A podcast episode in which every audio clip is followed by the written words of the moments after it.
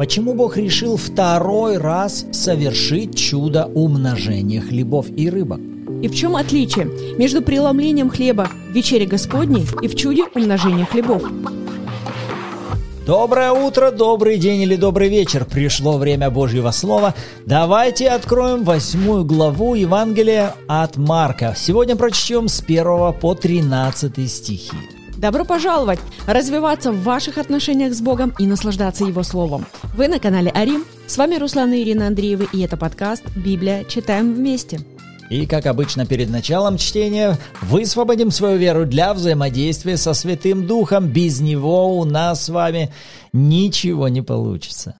Отец, во имя Иисуса мы благословляем это время, и мы благодарим Тебя за дарованное нам Слово, за посланного в нашу жизнь Святого Духа. Мы осознаем свою зависимость, свою нужду в служении учителя и наставника. Поэтому, Святой Дух, говори с нами посреди нашего чтения и размышлений над Твоим Словом во имя Иисуса. И мы также благодарим Тебя за всех друзей и партнеров служения, благодаря которым мы можем иметь эту возможность размышлять над Твоим Словом вместе со святыми по всему лицу земли. Да будет это время в благословении для каждого из нас. Аминь. Аминь. Итак, с первого стиха. В те дни, когда собралось весьма много народа и нечего было им есть, Иисус, призвав учеников своих, сказал им, Жаль мне народа, что уже три дня находятся при мне, и нечего им есть. Если не евшими отпущу их, в домы их ослабеют в дороге, ибо некоторые из них пришли издалека». Ученики его отвечали ему, «Откуда мог бы кто взять здесь, в пустыне, хлебов, чтобы накормить их?» И спросил их, «Сколько у вас хлебов?»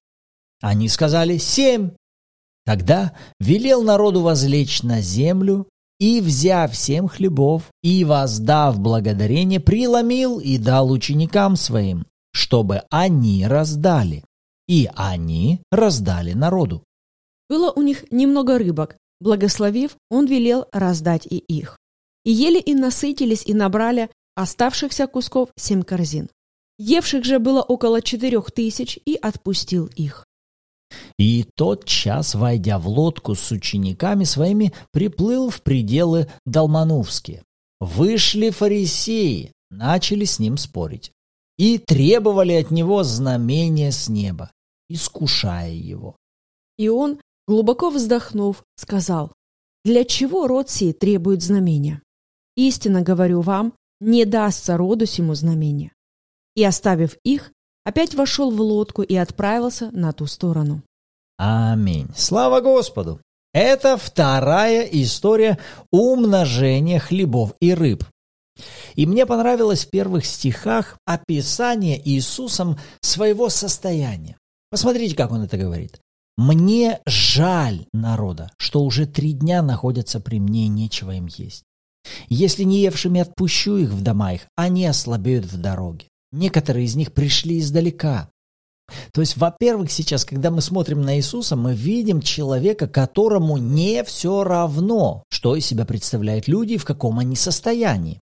А если мы с вами вспоминаем, что Христос является прямым отображением Отца, видящий меня видит Отца, то в этих словах Иисуса я хотел бы, чтобы вы посмотрели на отношение Бога. Буквально как будто сам Бог сейчас, глядя на эту ситуацию, вот что говорит. И он говорит, мне жаль этих людей.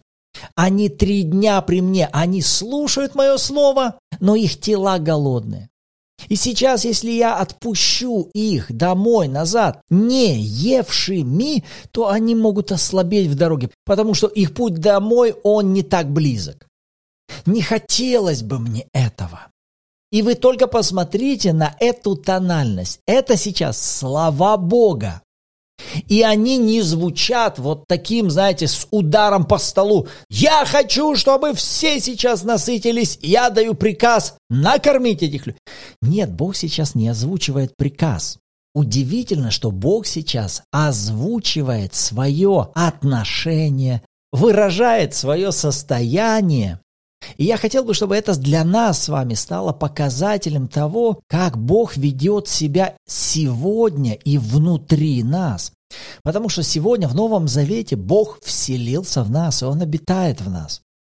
И если вы будете внимательны, то, скорее всего, вы уже обращали внимание на то, что и внутри вас Бог не ведет себя в повелительной форме. Я больше всего обнаруживаю Бога, говорящего внутри меня, именно вот таким образом, когда Он вначале озвучивает то, как Он это видит, что бы Ему здесь хотелось сделать, когда Он внутри меня выражает свое отношение и свое состояние. Вот мое отношение к этим людям. И вот что мне хотелось бы для них сделать. И вот вопрос возникает, почему Бог себя так ведет? И единственный ответ на этот вопрос, он тем самым хочет вовлечь. Он это озвучивает для привлечения к участию в проявлении его воли. Но точно так же, как тогда, как вот здесь сейчас в четвертом стихе, мы увидим реакцию учеников, Точно такая же реакция зачастую и у нас поднимается на те побуждения, желания и хотения, которые выходят из нашего духа на ту или иную ситуацию или к тем или иным людям. А как ученики сейчас сразу же реагируют на слова Иисуса? Четвертый стих. Ученики отвечали ему, Откуда бы кто взял здесь в пустыне хлебов, чтобы накормить их? Вот он ответ людей с необновленным мышлением. И этот ответ, он направлен на что? На подавление прежде озвученной идеи. Это как холодный душ в адрес Иисуса. Да о чем ты речь ведешь? Мы тут в пустыне. Ты что, не знаешь, где мы? Кто мы? Что мы имеем? Посмотри на это. И вот этот перечень, вот где мы, вот кто мы, вот наши ресурсы, соответственно, выводы какие? Мы не можем накормить их. Так вот, точно такая же реакция и нашей души, непреображенного нашего ума. Когда вот подобное побуждение внутри нас, из нашего духа, Божьи отношения поднимаются к тем или иным людям, к той или иной ситуации, вы даже можете внутри себя обнаружить желание сделать это. И это не просто ваше желание, это желание Бога. Я хотел бы вот это сделать сейчас. Но когда вы начинаете над этим размышлять, ваша пятерка души, она тут же подобные аргументы из трех пунктов озвучивает вопреки этой всей идее. Но вот здесь первое, что нам нужно осознать, что Иисус сейчас и не озвучивает свое отношение и свое желание, чтобы ученики посредством своих сил и своих ресурсов это все осуществили. Он озвучивает это для того, чтобы вовлечь, привлечь нас, чтобы и у нас появилось точно такое же, во-первых, отношение и точно такое же желание. Мы сказали, да, Господь, это здорово. И чтобы это вовлекло нас в последующий процесс взаимодействия. Вот где у нас ошибка. Мы думаем, что это нам надо все сделать за наш счет, нашими силами и нашими ресурсами. В то время, когда Бог, открывая нам свою волю, влечет нас войти в процесс, во взаимодействие. Потому что, если для примера мы теперь с вами посмотрим на Иисуса, как на пример Сына Человеческого, на то, как человек должен взаимодействовать с Богом, пребывающим внутри него, то, глядя на Иисуса, мы видим совершенно другую реакцию. Он един со своим Отцом. И вот то, что сейчас Иисус озвучивает, мне жаль. Он пришел в единое согласие с Божьим отношением. Отцу жаль, и мне жаль. Отец не безразличен к тому, что они сейчас три дня уже голодны. Я не безразличен. Отцу не хотелось бы, чтобы они пошли домой голодными. Мне не хотелось бы, чтобы они пошли домой голодными. И смотри, одна из разниц сейчас между Иисусом и учениками заключается в их фокусе. Потому что Иисус, Он созерцает всемогущество Отца, а ученики созерцают свою неспособность. То есть, друзья, у нас либо в фокусе Бог, Его любовь, Его милость, Его оправдание, Его всемогущество, исцеление, которое Он подарил, обеспечение, которое Он нам дал. Либо же в фокусе зрения снова-таки мы с вами. Наша плоть и непреобразованная душа, она так любит тянуть это одеялко на себя, ей так нравится включать этот первый микрофон и главенствовать, и вещать каждый день свою любимую песню «Я, мне, мое, обо мне, для меня». И проблема такого мышления или такого фокуса в том, что вместо того, чтобы созерцать, опять-таки, Бога, мы созерцаем себя. А когда мы созерцаем себя, что у нас есть, где мы есть, кто мы есть, на что мы способны или на что мы не способны. И поэтому зачастую это получается как некий замкнутый круг в котором нет того ответа, который нам нужен. И это, в свою очередь, тянет за собой это чувство вины, осуждения, какую-то депрессию, безвыходность. И это затягивает людей в уныние. Но при этом любой человек может выбрать, изменить свой фокус. Как только вы посреди самой даже глубокой депрессии начнете созерцать Бога вместо себя, потому что когда вы созерцаете Бога, вы не можете впасть в депрессию. Вы будете исполняться радостью. Поэтому если вдруг вы ловите себя в каком-то вопросе в депрессии, это говорит о том, что в фокусе вашего зрения, скорее всего, вы, а не Бог. Но опять-таки, друзья, это не окончательный приговор, это промежуточный диагноз. Если прямо сейчас вы начнете в этом вопросе созерцать Бога, Его любовь к вам, Его милость, оправдание, жертву Христа, что она сделала для вас в этой ситуации, то уже через какое-то время вам однозначно будет легче. И чем больше вы будете созерцать Бога, тем лучше вам будет становиться. Мы настолько сосредоточены на себе и на своей воле. В то время, когда, глядя на Иисуса, мы видим пример человека, который больше всего сфокусирован на созерцании Отца и увлечен Его волей. Вы скажете, ну, это Иисус, ну, конечно, он такой посвященный, он такой молодец. Но вы понимаете, что Иисус как раз и показал нам стандарт здоровой и счастливой жизни. Потому что вот даже на этом сравнении мы с вами видим, Бог озвучивает свою волю, да? А у учеников из-за того, что они сейчас рассматривают сами себя, свои ресурсы, да, мы видим, что их воля, их желания, они не синхронизируются с волей Бога. Они идут в разном направлении. Они не хотят этого сделать. У них нет этого желания. Может быть, подобные мысли у них появлялись, но они подавляли их. Почему? Да потому, что созерцают себя, свои способности, свои возможности, свое отношение и тому подобное. И видите, если бы сейчас Бог повелел им это делать, то для них это было бы диктатурой, насилием. Почему? Их воля с этим не в согласии. Вот почему изначально и прежде всего нам важно искать созерцание Божьего сердца, Божьего отношения, Божьего желания, что Ему угодно, как Он это видит. Что ты во мне об этом думаешь? Потому что если в вашем уравнении составные будут находиться в другом порядке, то уравнение будет ошибочным. А здоровая модель или здоровое уравнение, которое должно быть внутри нас, оно должно из себя представлять уравнение, в котором на первом месте находится воля моего партнера по завету. Он объект номер один.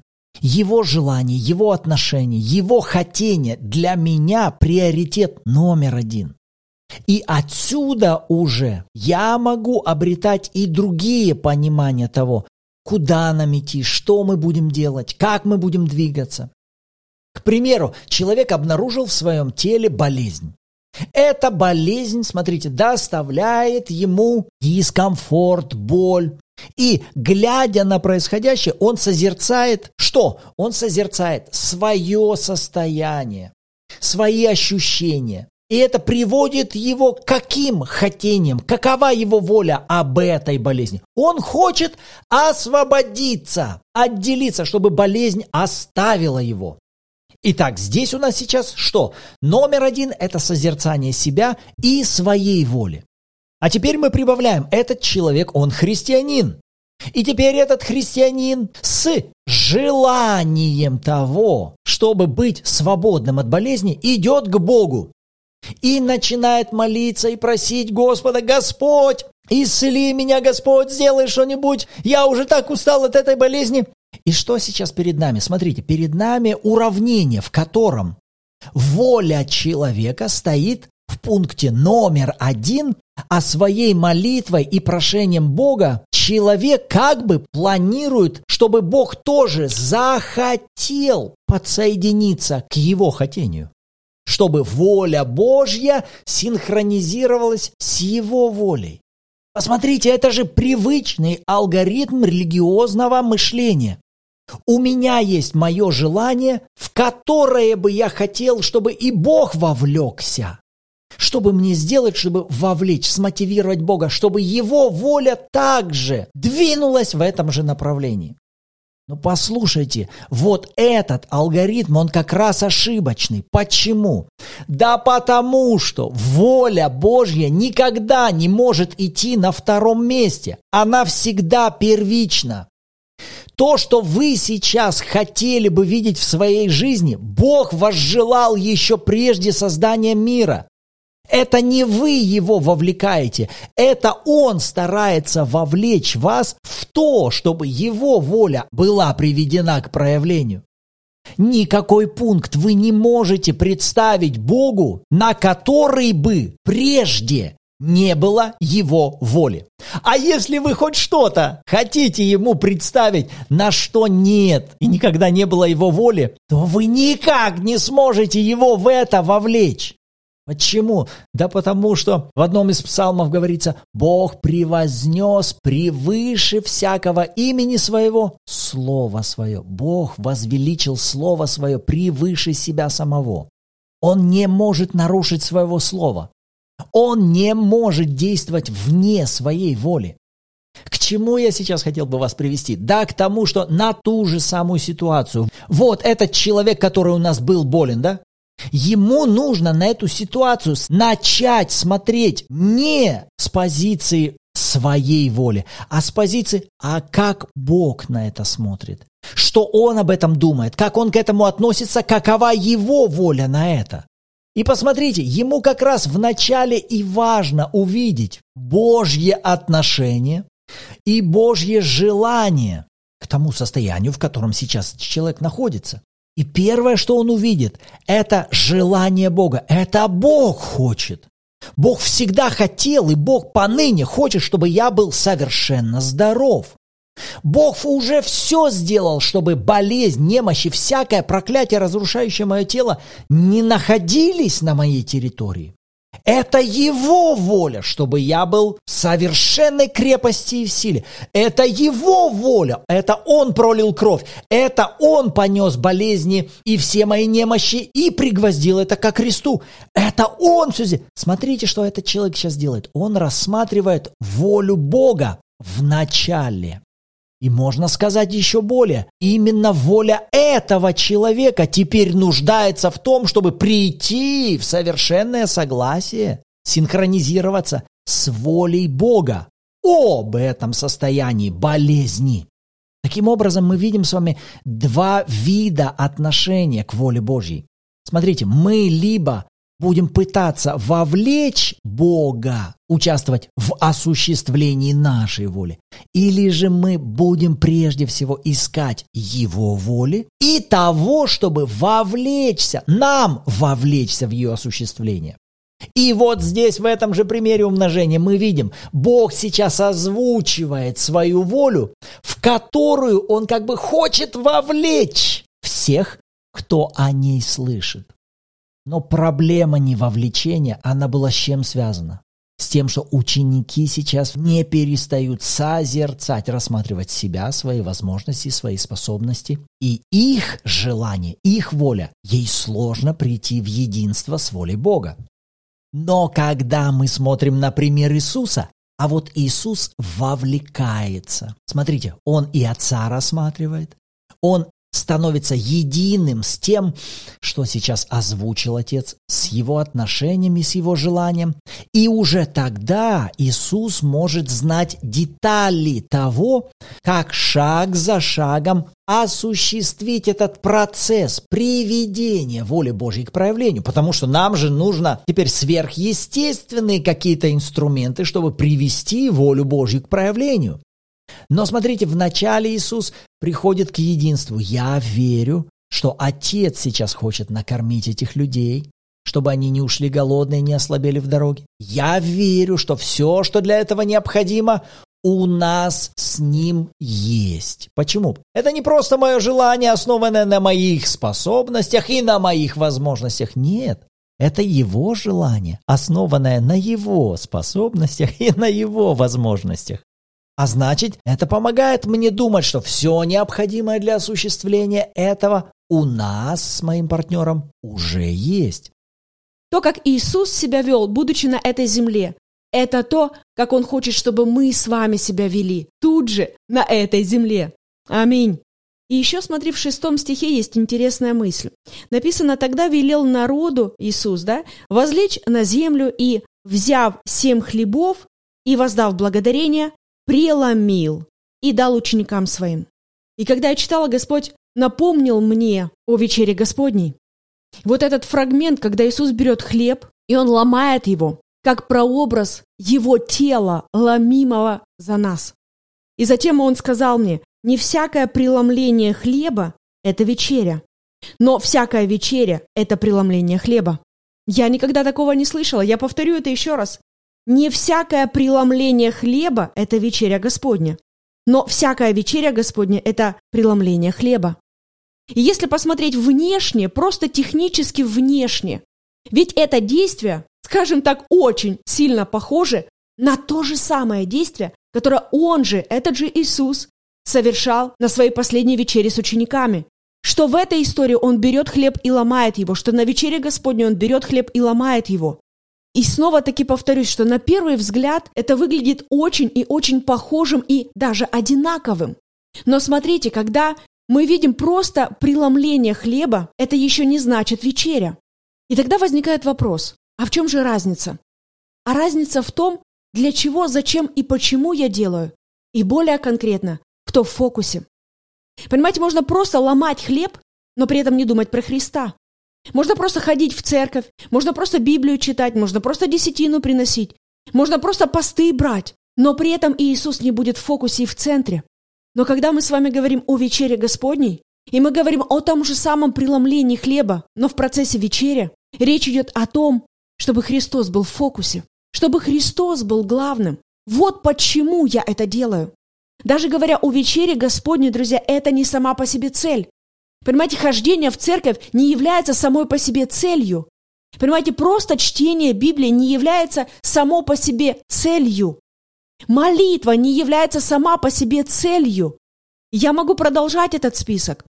Понимаете, но если мы все это делаем, не фокусируясь на Иисусе, не используя это как инструмент для чего? Для построения взаимоотношений с Ним. Вот тогда, скажем так, эффективность и результативность будет крайне маленькая. В этом разница. Когда мы говорим о преломлении хлеба, и в центре всего этого Христос, в центре всего этого Отец, тогда мы говорим о построении взаимоотношений с Ним. Для чего Христос пришел на эту землю, умер за наши с вами грехи и воскрес для нашего оправдания? Для чего, зачем Он все это сделал?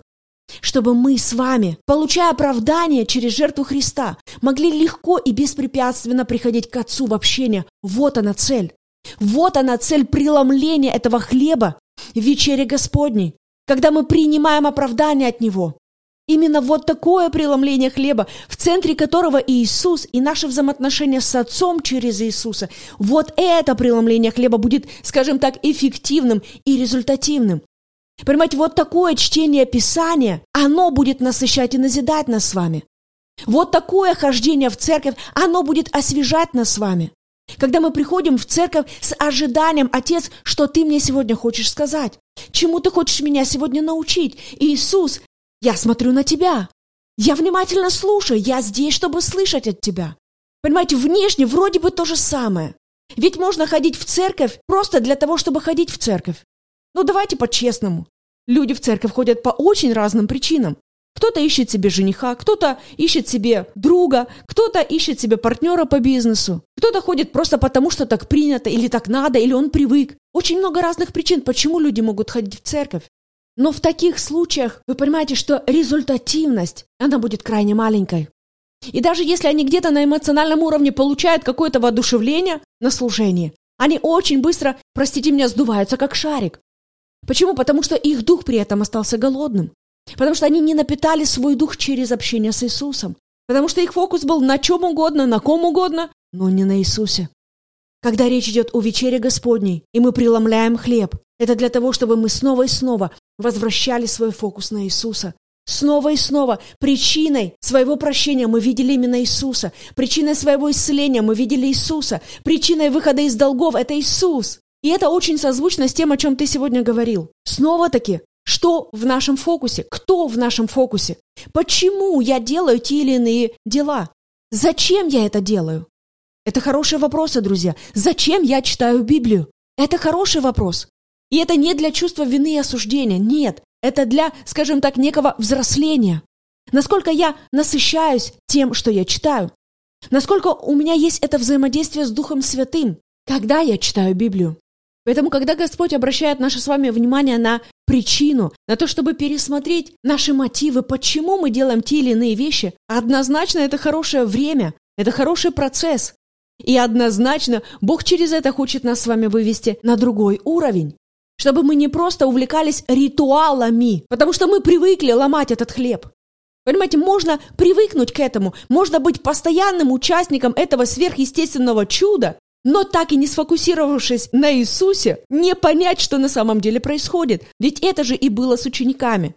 Они два раза являются не просто свидетелями, они являются соучастниками таких сверхъестественных чудес. Но помните, Иисус выносит им диагноз «не вразумились чудом с хлебами». Почему? Одна из причин – созерцание было не там. Их фокус был не там. Аминь. Аминь. Слава Господу. Вот те мысли, на которые Господь обратил наше внимание, а на что Господь обратил внимание ваше. С радостью почитаем вашу обратную связь в комментариях. И также добро пожаловать в чат Bible в Телеграме, где каждую субботу в 14.00 по киевскому времени у нас с вами проходят онлайн-эфиры в аудиоформате. И вы сможете послушать откровения других участников, при желании поделиться своими и вместе с нами снова погрузиться в атмосферу Слова Божьего. И в завершении давайте построим провозглашение вокруг тех мыслей, о которых мы говорили сегодня. Во имя Иисуса я принимаю решение созерцать волю Божью, сердце Божье, отношение Божье. Я отказываюсь идти по пути отстаивания своей воли. Я человек, ищущий проявление воли Божьей в моей жизни во имя Иисуса. Читая Библию, я удерживаю свой фокус на Иисусе. Сидя в собрании церкви, я удерживаю мой фокус на Иисусе. Принимая хлебопреломление, я удерживаю мой фокус на Иисусе. Мой Господь постоянно в центре моего внимания. Аминь. Аминь. И мы верим, друзья, что сегодня вы что-то получили для себя интересное и полезное. Поэтому добро пожаловать, подписывайтесь, ставьте лайк и делитесь этим выпуском с другими людьми. Помогите еще кому-то также научиться получать это удовольствие от времени в Слове Божьем. А на этом нам пора с вами заканчивать. Рады были быть сегодня с вами. В следующем выпуске услышимся. Благословений.